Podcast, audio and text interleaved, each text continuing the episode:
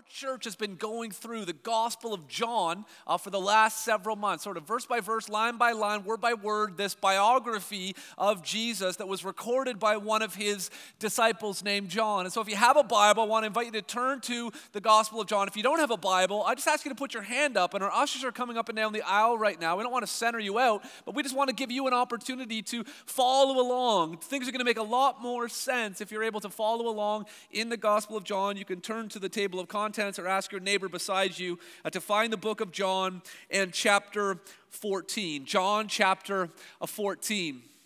Uh, Ellen DeGeneres, the famous sort of TV uh, celebrity, uh, once said this. She said, Never follow anyone else's path. And that, that seems very the kind of thing that you would hear uh, on television or in our pop culture. You know, you do you. You know, just, just be yourself. Don't let the expectations or, or rules or regulations of society or other people dictate how you live. You live your life however you want to live your life. But then she goes on to say, quite humorously, she says, unless you're in the woods and you're lost and you see a path, then by all means follow that path.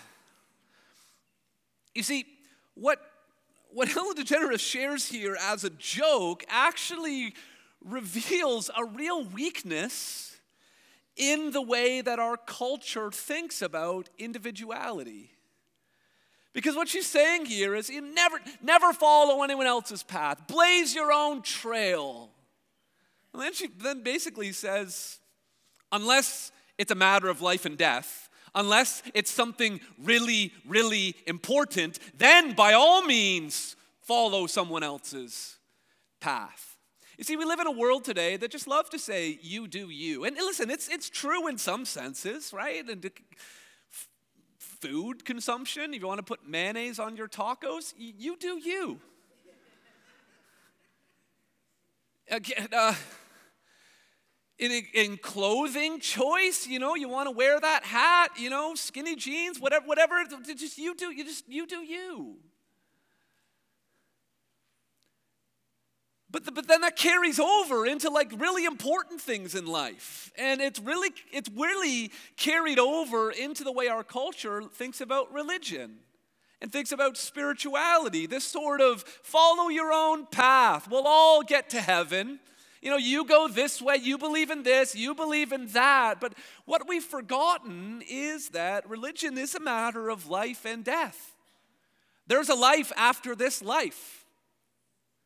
And it, when we die here physically, that is not the end. There is something after all of this, and we need to be sure that we're going to get out of the woods. And so, this idea of faith, religion, spirituality, this is not a topic where we can just say, well, we're all right in the end. No, no, that, that this is something that we need to take a serious look at. And we're going to be looking at a statement that Jesus made where he described himself as the way. The title for today's message is The Way. The truth is is that every human being on planet Earth feels a little bit lost in the woods. We don't really know how we got here.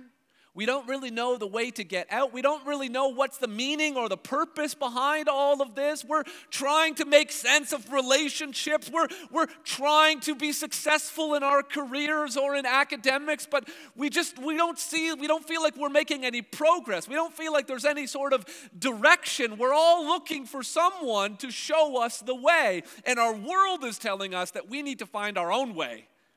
But that's not really working. You look at how, how much depression and anxiety is just dominating people, and that we've never been more individualized than we are today. We've never had so much emphasis put on us finding our own way and making sure that we're being ourselves. And yet, as we are turned in upon ourselves, we find ourselves increasingly anxious because we all feel lost in the woods. We need someone to show us the way. The context of John 14, this is the night before Jesus gets crucified, and he's having one final meal with his disciples. And his disciples at this point are feeling quite lost. The things that they had been trusting in seemed to be crumbled. He had just told them that he was going and that they couldn't come with him.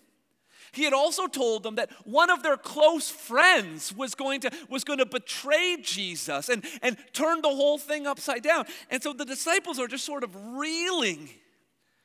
What, how is all of this going to make sense? Maybe that's how you feel today. Maybe you feel like the things that you have trusted in in the past are, are no longer making sense. Well, listen to what Jesus says. John 14, he says, Let not your hearts be troubled. He says, Believe in God, believe also in me. In my Father's house are many rooms. If it were not so, would I have told you that I go to prepare a place for you? And if I go and prepare a place for you, I will come again and will take you to myself, that where I am, you may be also. And you know the way where I am going. Thomas said to him, uh, Lord, we do not know where you are going. How can we know the way? Jesus said to him, I am the way and the truth and the life. No one comes to the Father except through me. If you had known me, you would have known my Father also. From now on, you do know him and have seen him. Philip said to him, Lord, show us the Father, and it will be enough for us. Jesus said to him, Have I been with you so long, and you still do not know me, Philip?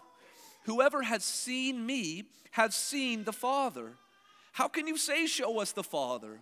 Do you not believe that I am in the Father and the Father is in me? The words that I say to you, I do not speak on my own authority, but the Father who dwells in me does his works. Believe me that I am in the Father and the Father is in me, or else believe on account of the works themselves. In studying this passage, we're going to see three things that Jesus really says about himself and three things that we believe about Jesus as, as we're looking forward to seeing today Danielle and Amos and Desiree and Carl get baptized, as we're going to hear their testimony. It's only fitting that we would come to John 14 this morning and, and ask ourselves what does it mean to actually believe in Jesus. When someone becomes a Christian, what do they believe about them? And so, uh, faith is a gift from God, and so we're going to ask God that He would help us to hear and see um, the words that are about to be spoken with, uh, with faith. So let's bow our heads and pray. Dear God, we thank you for this morning.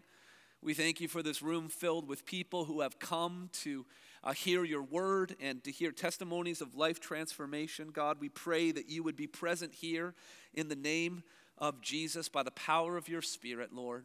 God, I pray that you would help us to see with eyes of faith and to hear, Lord, and to receive what your word has to say to us. I pray that you'd be with my mouth. I pray that you'd help me to speak that which is true that which will build up the church, that, that which will show the light to those who are in darkness. And so, God, we pray that you would do what only you can do through your living and active word. In Jesus' name, amen. Amen.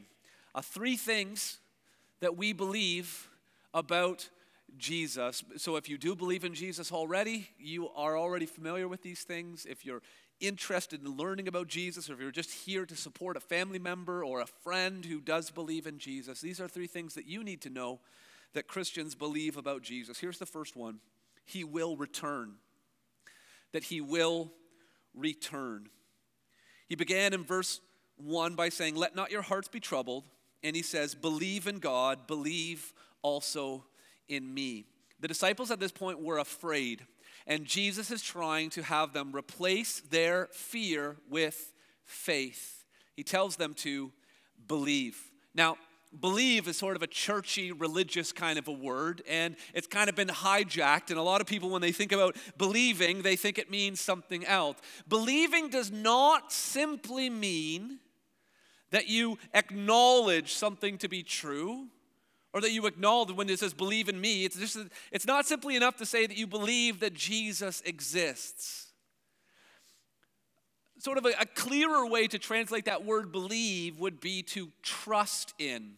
Let not your hearts be troubled. Trust in god. Trust also in me. All of you walked into this auditorium this morning believing that the chairs that you're sitting in right now were going to hold you. And now you're all sitting. Why? Because you didn't just simply believe or simply think that it was true that the chair would hold you, you actually sat down. You see, you trusted in the chair. That's what it means to believe. 98 times in the Gospel of John, the word believe is used. At the very end, John says, I wrote this book so that you would believe, that you would trust in Jesus. Not to simply acknowledge that he exists. Lots of people say that they believe in God, but do they trust in God? Lots of people say that they believe in Jesus, but do they trust in him? So Jesus says, Let not your hearts be troubled. Believe in God, believe also in me. And then he says, In my Father's house are many rooms. If it were not so, would I have told you that I go to prepare a place for you? And if I go to prepare a place for you, I will come again. He will return.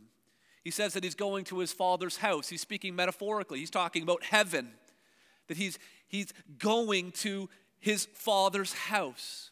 And he says, in his father's house, there are many rooms. In Jewish culture at the time, a family would build a house and they'd have a bunch of kids. When those kids would get older and get married, they wanted to keep the grandkids close. Grandparents, all in favor of keeping the grandkids close? Can I hear an amen? All right. So, so what they would do, I don't know if grandparents would be in favor of this, but they would build another house right beside their house. And then another kid would get married, and then great grandkids would come, and then the, the house would just become this bigger house. So when it says there are many rooms, don't, don't think it's just sort of like you're cramped in a hotel with you know two double beds. It's, it, the word there is actually a, an abode or a dwelling place. Jesus is going to use it later in John 15 when he says, Abide in me. So picture more like a suite or like a like your like like like a house. And so in Hebrew culture, these were, it was called an insula. You'd have this courtyard in the middle, sort of an original house, and then all of these houses being built around it. That's what Jesus is, is describing here. And he says that he's going to prepare a place. Now, Jesus is, I mean, he was the son of a carpenter. Joseph was a carpenter, but this isn't like Jesus, you know, with a tool belt on, you know, framing out the, the studs for the, for the new home and wiring the electrical and doing the drywall. That, that's the, when it says preparing a place, it's, it's not that he's gone there to go and build the, to build the thing. It's in the going that brings the preparation. You see, Jesus was going to the Father's house to prepare a place. When we think about religion and life and death, we've got to ask ourselves Am I going to heaven or am I going to hell? Where am I going when I die? Jesus was saying that he was going to the Father's house, he was going to heaven. And the question that we need to ask ourselves is Do I deserve to go to heaven? Stop the average person on the street, ask them that question, you would say, You know, do you deserve to go to heaven? Most people would say, Yes, I do. And then the follow-up question would be, well, how? How do you know you how do you know you deserve to go to heaven? They say, well, because I'm a good person. Well, what about the bad people? Where, where do they go? Well, they get punished or they go to purgatory or they go to hell or but I, am a good person. And, and so many people are just so confident. They just say it without giving it a second thought. They know that they are a good person, but they also don't feel comfortable that some of the bad people in history who like committed a genocide or, or uh, uh evil and these terrible atrocities. They know that they're bad people. Well, the question I got to ask you is like, where is the dividing line? If we know that there are bad people, and you assume that you are a good person, how many bad deeds away are you from becoming a bad person? How do you know when you've crossed that line between good person or a bad person. You see, the way the Christian thinks about the world is only good people go to heaven. But here's the thing there's only ever been one good person. And we're learning about him right now. His name is Jesus. He's gone to heaven because he's a good person. But in going, he's preparing a place for bad people. And how did he go? He went to the cross. He went to this place of crucifixion, to a, a, place of being judged and punished for our sins. He took the blame that all of us deserve. He took the punishment that all of us deserve on our behalf. And then he died. And then three days later, he rose again. And then he ascended to heaven to prepare a place. He made it possible for bad people who place their trust in the only good person ever, in Jesus Christ. He has gone to prepare a place. It's the going that is doing the preparing. Only Jesus is good enough to get to heaven, but he has prepared a way for all of us by believing in him, by trusting in him. And he says, I will come again. I'm at the end of verse 3. I will come again and take you to myself, that where I am, you may be also. December is coming next week. So the, the Christmas season is upon us, and a Christmas means a lot of things for a lot of different people, but for people who believe in Jesus, Christmas is an important time. Christmas is a time that we set aside to reflect on the reality that God came to us and that the creator of the universe humbled himself and came as a tiny baby.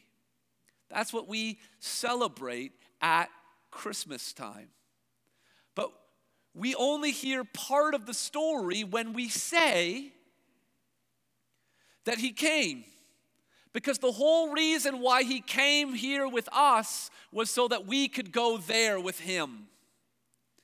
The whole reason why he chose to humble himself was so that he could prepare a way for us to go to be with him. So we have a holiday to celebrate and commemorate that Christ has come with us. Well, we don't have a holiday to think about the mind blowing reality that we will go to be with him and that he will return.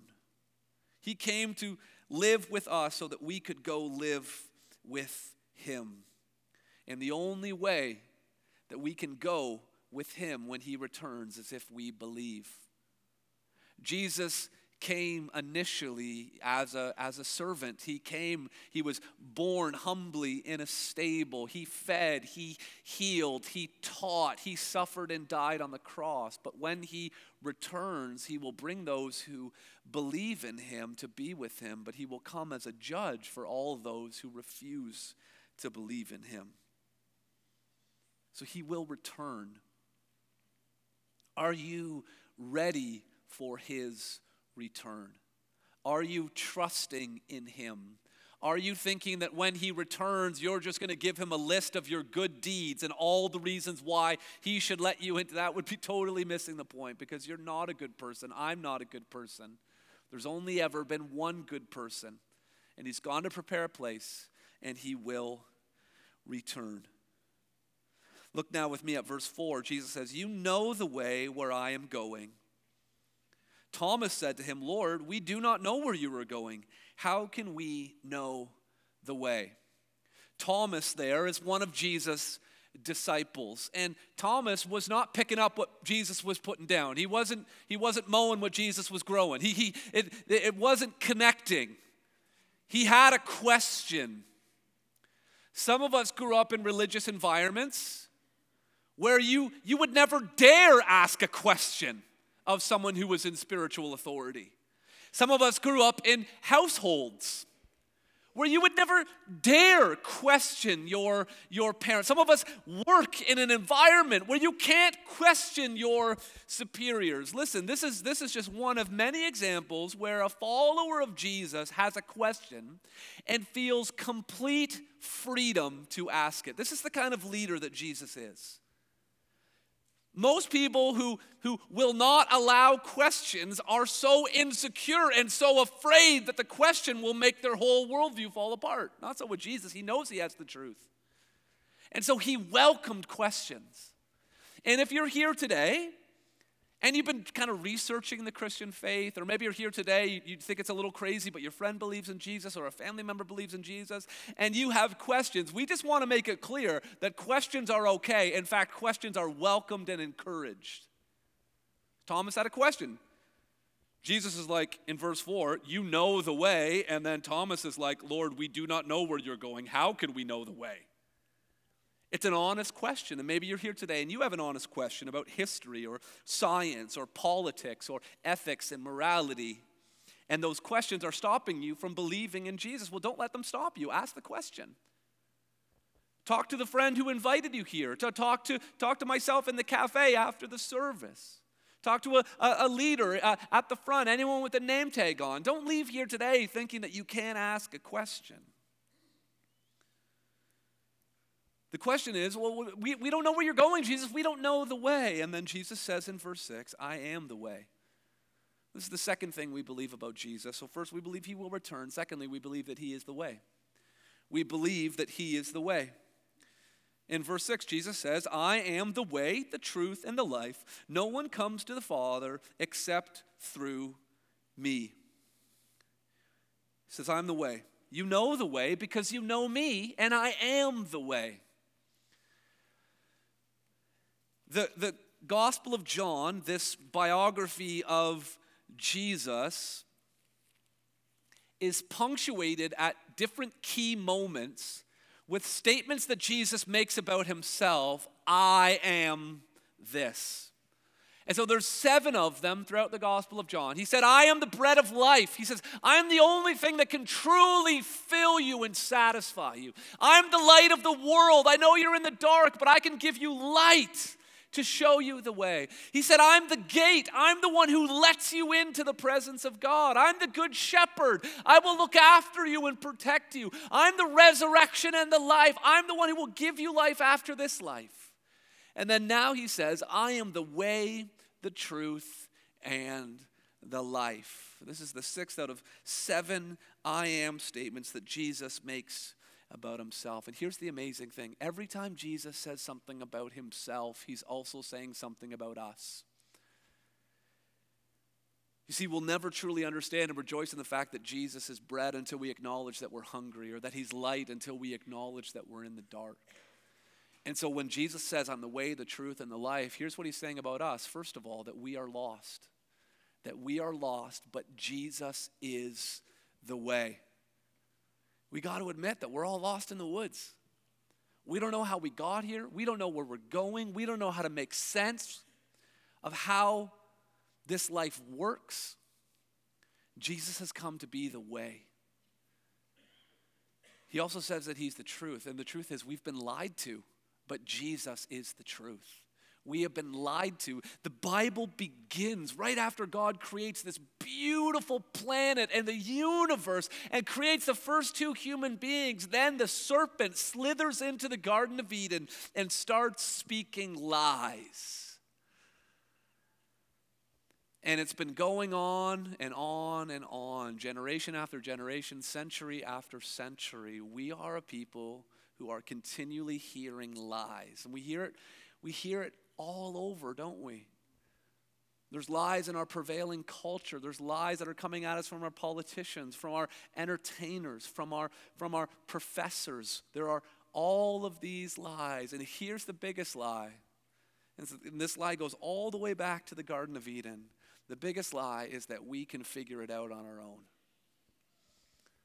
that we should follow our own path. And we live in this world where everyone has been told this lie that we can do it, that we're good enough, that there's a light inside of us, that, that we can be the master of our own destiny, that we can, with enough effort, with enough believing in ourselves, that we can somehow make our way out of the woods. And it's not working.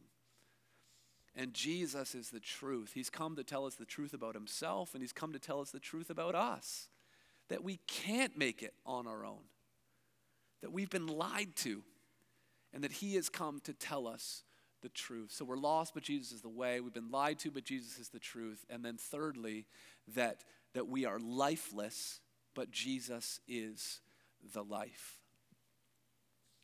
Truth be told, if you were to speak honestly, whether you have experienced a whole lot of success in your life, academically, relationally, financially, or whether your life has been characterized by disappointment after disappointment, the successful person and the person whose life has been plagued with hardship and disappointment, you have one thing in common. You both feel empty. The person that's been plagued with disappointment, you actually have an advantage because you're acutely aware of the emptiness. But the lie that you've been told is that I would no longer feel empty if I could have some of the success that my neighbor is having. But even those who have been the most successful know. Just pay attention to the celebrities, to the athletes in our world. There is such a profound sense of emptiness. Here's the reason why because we are spiritually dead. Jesus has come to be the way, the truth, and the life.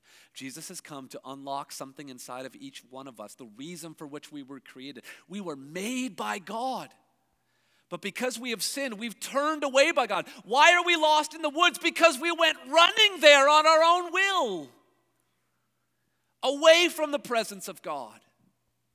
It's our own sin, our own rebellion that got us there. And we're spiritually dead because we've cut ourselves off from He who is spiritual life. And Jesus has come to make a way. He has come to speak the truth, and He has come to give us life, new life in Him, to awaken that, that dead spirit inside of us so that we could live for the reason for which we were created. He's the way, the truth, and the life. The second part of this verse is highly controversial because it's so exclusive. Look at what Jesus says No one comes to the Father except through me. So often Christians are charged with the idea that they're, they're too narrow, they're too uh, exclusive in our pluralistic uh, uh, culture, this idea that, you know, everyone can find their own path, everyone can make their own way. Christians sort of stick out and say, How can you say there's only one way? Well, the reason why Christians say there's only one way is because Jesus said there was only one way. He's kind of a big deal to us. This is what, this is what he said. No one can come to the Father except through him. You see, Jesus, he's, he's like no other religious leader. The other religious leaders, Say things like, I will show you the way. Here is the way. But Jesus says, I am the way. Other religious leaders says, I will teach you the truth. Jesus says, I am the truth. Other religious leaders will say, I will show you the way to find life. Jesus says, I am the life. And he uses the definite article. He doesn't say that I'm a way, one of many ways, that I am a version of the truth, or I am a form of life. He says the way, the truth, the life. And he says, No one can come to the Father except through me. But we live in this world that says, you know, follow your own path, do your own thing. You know, God's up there on the mountain. You want to go up the mountain this way, or you want to go up the mountain that way, or you want to go up. The, we'll all get there eventually. But Jesus says, No, I'm the only one who's been to the top of the mountain. I came from there. I am telling you, there is only one way up that mountain. But still, that rubs us the wrong way. And so often we, we, we wonder why can't there be more than one way? The question I would ask you to follow up next time someone asks you this question, or the next time you have this question in your mind yourself, is just ask yourself this question. So you don't want there to be only one way. How many ways would you like there to be? Would, would two, two would be double. Would that satisfy you? 100% increase in the number of ways? Is, is two enough ways? Would that satisfy you? If there were two ways to heaven, you go this way or you go that way. Believe in Jesus or believe in some other thing.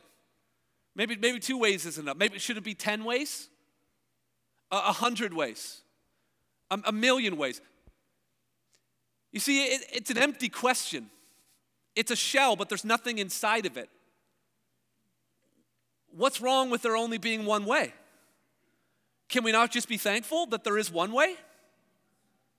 Why do we need to be picky that there should be that there should be more options? Well, let's just be glad that there's one. We're, we're lost in the woods. Pickers, beggars can't be choosers. You see, here's what lays behind it. Jameson, the guy that was leading the, the song up here, pointed this out to me. The issue is not that there needs to be, you know, two ways or 10 ways or a 100 ways. It's the issue is that we don't want to change our lifestyle. We don't want to submit to Jesus' way. And so we hide behind this smokescreen of, oh, it's too narrow, it's too exclusive. I, I, I, could, I could never believe in a religion that says there's only one way. But there's really no, there's no concrete number that would satisfy the person that says that. See, the problem is, are you unwilling to submit and actually follow the one way that Jesus has pointed you to, that Jesus is? Jesus says in verse 7 If you had known me, you would have known my Father. He said, I'm the only way to get to my Father. He says, If you know me, you have known my Father. From now on, you do know him and have seen him. Verse 8 Another disciple. Again, there's great freedom to ask questions, there's great freedom to make requests. Philip said, Lord, show us the Father, and it's enough for us. Jesus had just said, You, if you, you, you have seen him, so again, Philip's not understanding it. Then Jesus says in verse 9, have, have I been with you so long and you still do not know me, Philip? Whoever has seen me has seen the Father. How can you say, Show us the Father? Do you not believe that I am in the Father, or the Father is in me? The words that I say to you, I do not speak on my own authority, but the Father who dwells in me does his works. Believe me that I am in the Father and the Father is in me, or else believe on account of the works themselves. This last truth about Jesus is the most important one for us to get at. It's this that we believe that He is God. And we believe that He is God, the same reason why we believe there is only one way, because Jesus said it. verse 9 have, have I been with you so long, and you still do not know me, Philip? Whoever has seen me has seen the Father. If you've seen me, you've seen the Father. Then he goes on to say, The Father is in me, I am in the Father.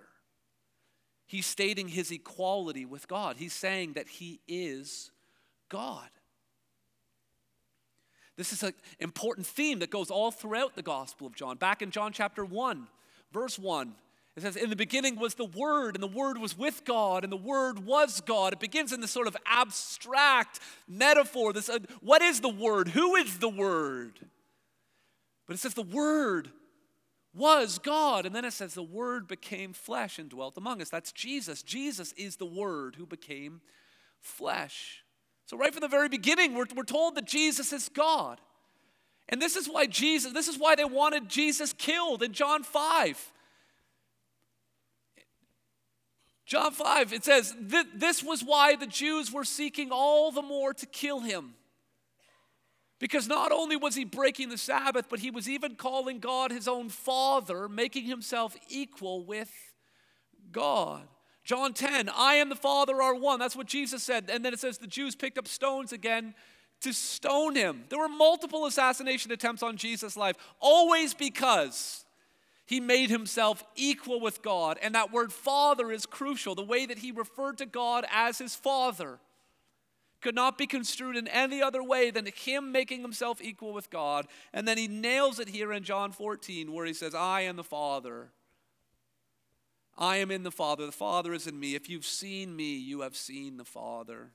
I took a, a, snapshot of my Bible in this section right here. Look at all the references to Father. There's Philip asking the question Father, Father, Father, Father, Father. Eight times he makes reference to the Father being in him, him in the Father. You've seen me, you've seen the Father. He's saying that he is equal with God. And then in verse 11, he comes back to this theme of believing again. Believe me that I am in the Father and the Father is in me. Go back to verse 1. It says, Let not your hearts be troubled. Believe in God, believe in me. To believe in Jesus is the same as to believe in God because Jesus is God. And he says, Listen, even if you don't believe my words, remember, believe my words in the context of my works. Go back to verse 11. Believe me that I am in the Father, the Father is in me, or else believe on account of the works themselves. Jesus didn't just perform miracles just because to attract a crowd. No, he performed miracles to prove that he was God. Things like turning water into wine, walking on the water, feeding 5,000 people, opening the eyes of the blind, raising the dead. He did all of these things to show who he truly was. Believe in his works. Even secular historians writing at the time of Jesus could not deny that he performed miracles. They had no interest. They weren't Christians. They weren't trying to spread the message of Christianity. They were simply trying to record secular history and they made reference to the fact that Jesus performed miracles. So, what are you going to do with Jesus? He's not like the other religious leaders. You can't just lump him in with the other supposed ways up the mountain because he didn't talk like the other religious leaders. He, he didn't say, I'll show you the way. He said, I am the way. And he performed these crazy miracles. So he claimed to be God, he claimed to be the way, he backed it up by doing all of these incredible things, what are you going to do with him? We're about to hear the testimonies of four people Danielle and Amos and Desiree and Carl. You guys can go get ready for uh, to share your testimony and to get baptized now. These are four individuals who have who have looked at what the Bible says and who have come to the conclusion Jesus is God and Jesus is the way and that Jesus will return. And before we hear from them, I just want to challenge you that as you're listening to what they're about to share and as you reflect on what Jesus has said here in John 14, what about you? Will you place your trust in Jesus Christ?